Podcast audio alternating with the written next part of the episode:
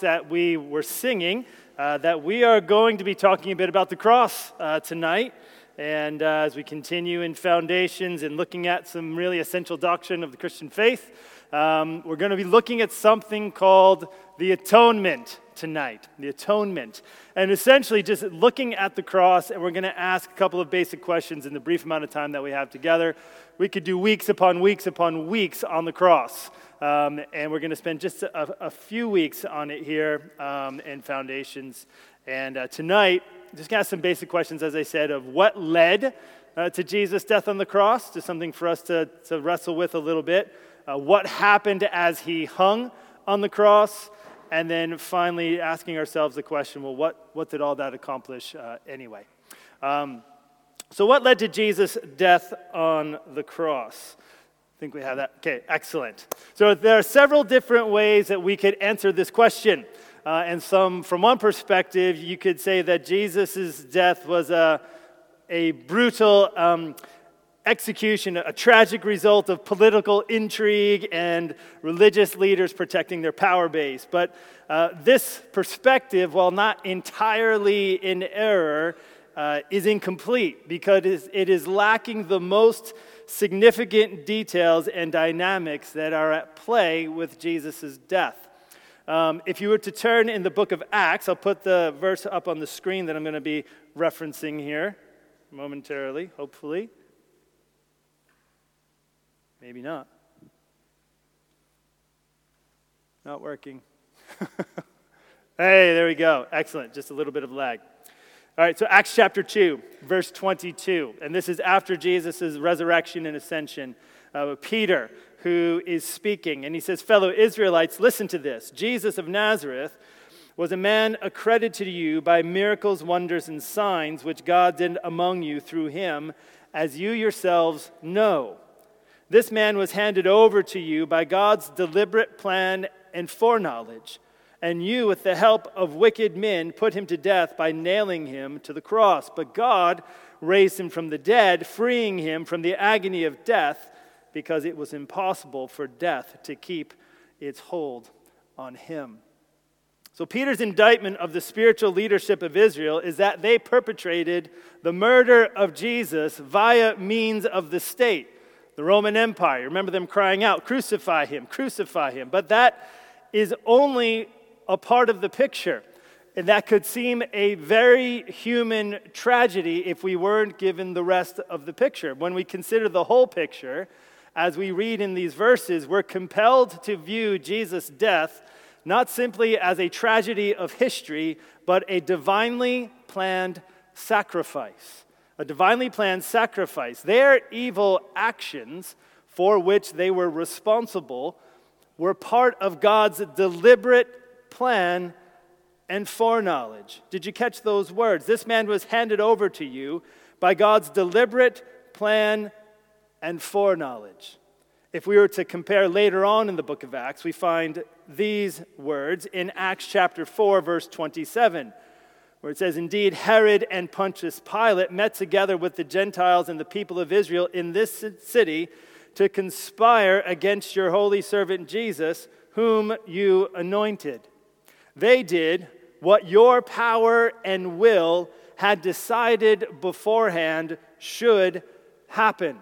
So, this goes back a little bit to our discussions last time around in, in uh, Foundations Doctrine 1 about the whole the idea of the providence of God and his sovereignty. But what we need to get our minds around here tonight as we think about what caused Jesus' death, what led to it, was that the cross was not an afterthought or a work of divine improvisation. Rather, the Bible describes it, as we read in these verses, as a predetermined rescue plan born out of the nature of God Himself, namely His love and His justice. On the side of the building, I think it's still there, the familiar verse to many of us probably of John, sorry, John 3:16. Now I want you as I read this verse and the next verse, very familiar verse to many of us in the room, but to think about the words that are Sorry, I'm getting all kinds of alerts on my tablet up here that are, that are messing with me. Um, but for God so loved the world that he gave his only, one and only Son, that whoever believes in him shall not perish, but have eternal life. So remember, talking about this idea of this rescue plan born out of the nature of God Himself, this idea of God's love leading God to give His one and only Son. But if we are to look also not only at God's love, but also His justice, if we turn to Romans chapter 3, verses 25 to 26, where it tells us this God presented Christ as a sacrifice of atonement through the shedding of his blood to be received by faith. He did this to demonstrate his righteousness because in his forbearance he had left the sins committed beforehand unpunished.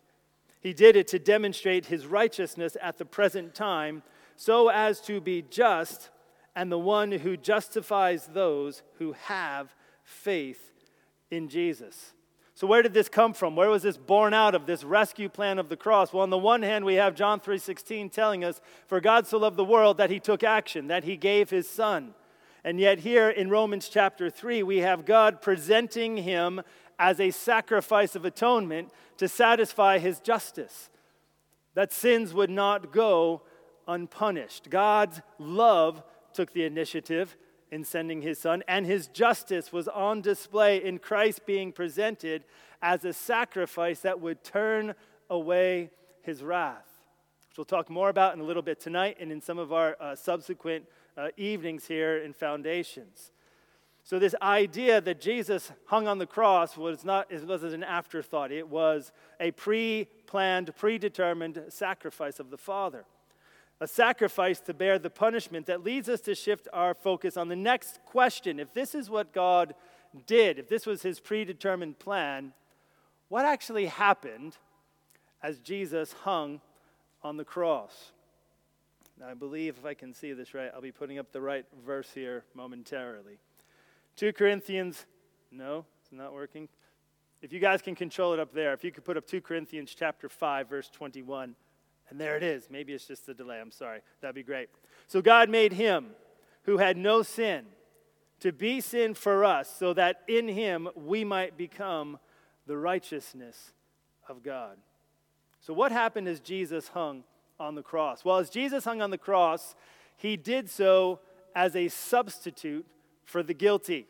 Not for any sin or wrongdoing of his own, but as a substitution. So, the sacrifice of Jesus was a penalty substitution, or in theological terms, it is spoken of as penal substitution, like the penal system, like you're being punished.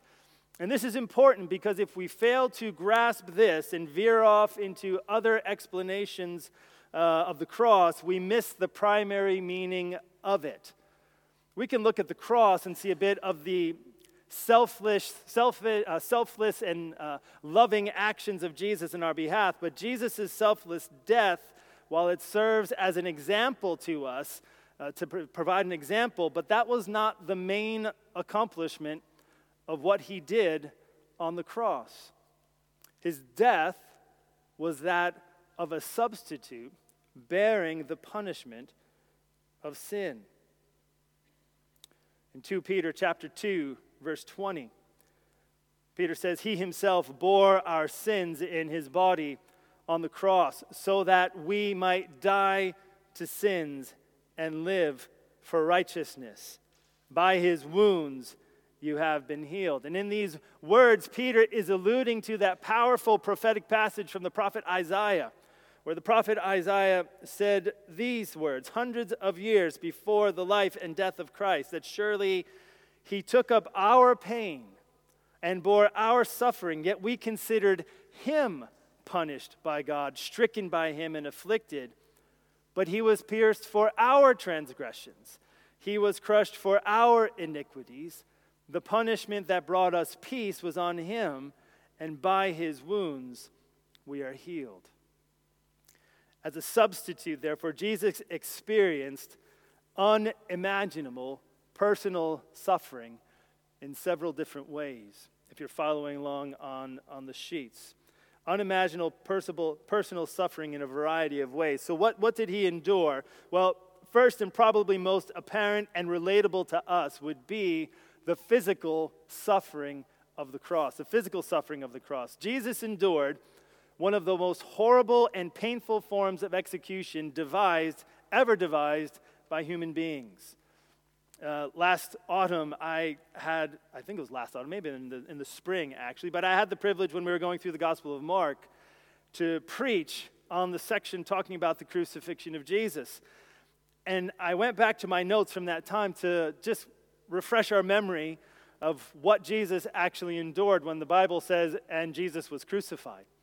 Because flogging was the preliminary step in the process of execution, which itself was so traumatic physically that there were those who did not survive this first step, where their to- clothes were entirely removed, the entire backside from head to toe was lashed with a whip that was designed to inflict severe damage to the body. It contained fragments of bone and metal, which would violently grab at the flesh and pull as they simultaneously bruised the body with the whip and then dragged it across. I know this isn't very pleasant, but this is the reality of what he endured. Standard procedure then would be for the victim, Jesus, to carry his own cross. But we know that he was so uh, traumatized physically by this that he was unable to carry his cross. And then, as they nailed him, the impact of crucifixion upon the body produces a slow and agonizing death of asphyxiation, organ failure, and blood loss. I read this quote last time I preached in Mark. It says, The weight of the body pulling down on the arms makes breathing extremely difficult. Uh, this was a physio- physiologist from King's College in London. He was writing in The Guardian. And he said, in addition, the heart and the lungs would stop working as blood drained through the wounds. As the leg strength failed, the full weight of the body would transfer to the wrists, to the arms and shoulders, all of which would dislocate. And then at that point, it was impossible to breathe, and the victim would weaken, which is often why the Roman soldiers would break their legs so that they would expire even more quickly. Jesus experienced excruciating physical pain during his execution on the cross. But there is also, I think, something that we may not always give thought to, and that is the psychological and emotional suffering of dying in this way. If you think of all of this being compounded by being abandoned by his closest companions.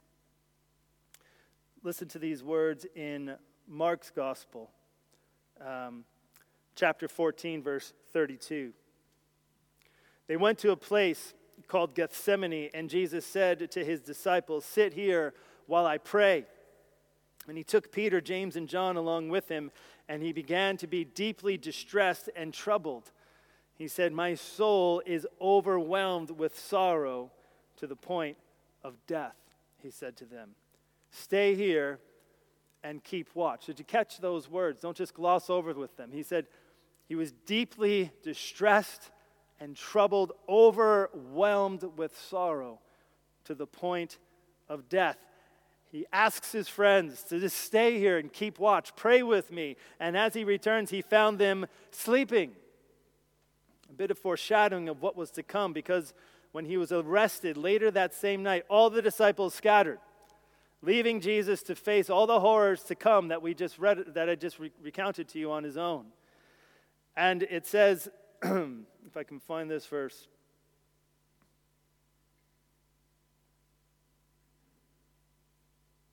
Sorry, I'm kind of navigating here. There we go. No, one more. Here we go. Where Jesus says this Am I leading a rebellion, said Jesus, that you have come out with swords and clubs? to capture me. Every day I was with you teaching in the temple courts, and you did not arrest me. But the scriptures must be fulfilled. Then everyone deserted him and fled. I want you just to imagine the impact on the man Jesus of seeing everyone melt away at his greatest, greatest moment of peril in a self seeking attempt to save their own skin. I was thinking of this this afternoon, and I was thinking about when Jesus washed his disciples' feet. I wonder if he recalled washing their feet and countless other times. He served them, sacrificed for them, was patient with them, and he's abandoned. Finally, as a substitute, taking the sins of the entire world upon himself, that produced not only this psychological and emotional suffering, the physical suffering, but imagine an even greater experience of abandonment and suffering, a spiritual suffering. In Matthew's gospel,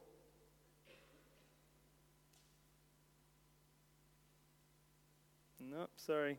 Trying to find here. I don't have it on the slides. I'll just read it to you. From noon until three in the afternoon, darkness came over all the land. About three in the afternoon, Jesus cried out in a loud voice, Eli, Eli, lema sabachthani, which means, My God, my God, why have you forsaken me? Now think about this. The one who had never known anything but perfect fellowship with the Father experienced abandonment and was cut off from fellowship with him. That Jesus experienced an unimaginable measure of suffering in these areas as he hung in this state for three hours. But to what end? What did Jesus' death on the cross accomplish? And that's where we'll focus this the rest of our time as we wrap up tonight. Well, Jesus' death, I just want to talk about three things that it accomplishes for us in terms of the atonement. And again, this is a, a surface introduction to what Jesus did for us on the cross. One of the main things it does for us is it removes wrath. It removes wrath. In 1 John, we read, He is the atoning sacrifice for our sins, and not only for ours, but also for the sins of the whole world. This idea of atonement came up earlier in our talk. If, if, if, you remember when I read in Romans chapter 3, it says that God presented him, Jesus, as a sacrifice of atonement. But what does this mean? Sometimes we'll, you know, we'll use this conversation in conversation even without, you know, a, a reference to Christian things of saying, well, somebody's just, they're atoning for something. Um, but this idea of atonement has a a precise meaning that I don't want us to miss.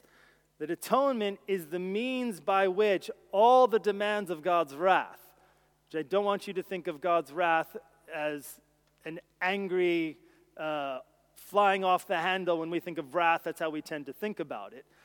But wrath, in a, bit, in a biblical res, uh, perspective, is his just response to sin. That he is just and therefore has to judge sin. And in this idea of atonement is the, where the demands of God's wrath are satisfied because his wrath has been poured out fully on Jesus instead. Now, another word for this, more uncommon uh, perhaps, but not necessarily in theological expression, is that this is called propitiation. propitiation. Not a word that we use, but it's where the idea is, is for something to turn away and to divert. Now, to capture that for you, just think of the number of diversions we're having to deal with lately on roads as you come and there's the signs, the yellow signs with diversion for M25 with the shape wherever it is that you're supposed to be going. And the idea is, you know, because of the road works happening on the M25, they're saying we have to take the flow of cars that normally comes through this area and we create a diversion. And we have them take a different path. That's the idea when we're thinking about God's wrath here. God is propitiated through the death of Jesus. His, his wrath is diverted onto his own son. And in so doing, this is what's amazing about it for you and for me, is that he can then therefore turn favorably towards us. Because his wrath has been completely satisfied, it's been propitiated, it has been satisfied, that wrath has been removed, God can positively turn towards us. His justice is maintained and satisfied by the cross so that he can be considered just in pardoning us when we put our faith in Christ. It removes wrath, it also delivers from bondage delivers from bondage. For he has rescued us from the dominion of darkness, it tells us in Colossians 1, and brought us into the kingdom of the Son he loves, in whom we have redemption, the forgiveness of sins. Redemption ca- carries the idea of being freed from bondage through the payment of a price. And Jesus paid that price so that we could be rescued from bondage to sin and darkness, to be forgiven and free to live in his kingdom as his people. A bit of what we were talking about this morning as Mike was talking about uh, the Israelites being delivered from the bondage of slavery in Egypt, not to be set out to be their own people and to do whatever they wanted, but to live under his rule and his blessings. And if you think about this payment, recall Jesus' last words as he hung on the cross. If you go to John's gospel, you'll find that as he breathed his last, he says, It is finished. Paid in full. It was a financial expression that a debt had been paid in full. And in him, and because of what he did on the cross, we can experience freedom. Freedom from the bondage of the guilt and power of sin in our lives. We can be set free from the fear of death itself because he died and lives for us. So I want to read from, we're going to be starting a series in Hebrews uh, soon. I want to find this verse from, there's the Matthew verse I was looking for earlier, um, but Hebrews chapter 2, verses 14 and 15. Since the children have flesh and blood, he too shared in their humanity, so that by his death he might break the power of him who holds the power of death, that is the devil, and free those who all their lives were held in slavery by their fear of death. So, the death of Christ, what does it accomplish? Not only does it divert God's wrath away from us and onto Jesus, so that through faith in Jesus we can be, we can be forgiven and have that wrath turned from us, but it also is a liberator. It sets us free from bondage, it sets us free from the guilt of sin as his wrath is turned away, but it also sets us free from the power of sin. It sets us free from that power in the fear of death. All our lives held slavery by the fear of death. And it also overcomes, finally, separation and alienation with God. In 2 Corinthians chapter 5, verses 17 to 20, we read these verses.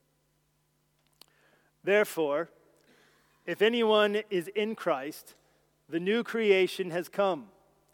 The old is gone the new is here. All this is from God who reconciled us to himself through Christ and gave us the ministry of reconciliation. That God was reconciling the world to himself in Christ, not counting people's sins against them. And he has committed to us the message of reconciliation. We are therefore Christ's ambassadors, as though God were making his appeal through us.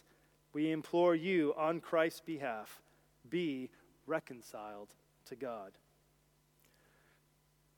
It might be difficult for us to accept, but our sin puts a state of enmity between us and God with reconciliation accomplished by the cross. When we think of a state of enmity, when you think of two uh, entities that are at war with one another, and we can think of conflicts in the world. You can think of uh, Ukraine, perhaps, is the one most on our radar in, in Europe, but if you, we lived in other parts of the world, I'm sure there will be conflicts closer to home there. And the reality of what the cross accomplishes is a bringing of peace and an overcoming of alienation and God initiated this through the cross. As we read Paul's words here, he says that God turned to the world in Christ, that there was a state of enmity and alienation between us. And the offended party, think about this God, the offended party, took the step in this predetermined, pre planned sacrifice of his son that would turn away his wrath, that would set people free. he takes the step and the burden upon himself to make it possible for reconciliation to happen by taking the burden of the offense upon himself. As Paul says again, God was reconciling the world to himself in Christ. He turned to the world favorably through the death of his son. So, no wonder as we close this passage out, we are urged by Paul to turn to him in response and be reconciled to God through Christ. Did you read that? We are therefore Christ's ambassadors, as though God were making his appeal through us. We implore you on Christ's behalf, be reconciled to God. God has turned to you in the cross in his Son. Now turn to him and be reconciled to him. We're going to talk more about the atonement and the benefits of it and how we come to experience it, know it, how this pre planned uh, sacrifice of God's Son works out. There's some doctrines that we're going to work through over many, many weeks, over the next few weeks. Not many, but many, but several weeks. The biggest thing I want us to capture tonight of what it is that was actually experienced by the Son what it is that it actually accomplished. But leave tonight knowing this salvation is of the Lord. That in all of this, God was not, one of the expressions I like to use, God was not building the airplane while it was flying. God was not going through the courses of history saying, oh my goodness, people are making a mess of things. How am I going to fix this? That he didn't send his son saying, hopefully he'll be able to go figure it out and sort it all out. He knew exactly what he was doing. He had a plan. He still has a plan. He is still working it out. He did all of this at great expense to himself so that we could experience all of this as a gift of his grace. And I wonder if you've done that. As we finish tonight, if you hear nothing else, before we sing songs in just a moment as I close our time in prayer, listen to Paul's words again. We are therefore Christ's ambassadors, as though God were making his appeal through us. We implore you on Christ's behalf, in light of everything that God has done to accomplish it, be reconciled to God yourselves If you haven't done that and you want to know more about that, please see me afterwards or someone else you know who is a leader here or a friend.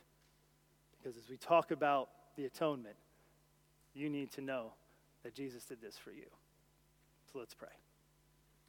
Father, we thank you for the cross. And Lord, while I shared imperfectly some realities of that cross and what you experienced on it, Jesus, and, and why it had to happen, and what it accomplished for us. Lord, through all of these nights that we've had together in Foundations, we've said our aim and our goal is not just to wrap our brains around some deep thoughts, but to think deliberatively about you, to think deeply about you and who you really are and what you've done for us in your Son, and have our hearts respond appropriately.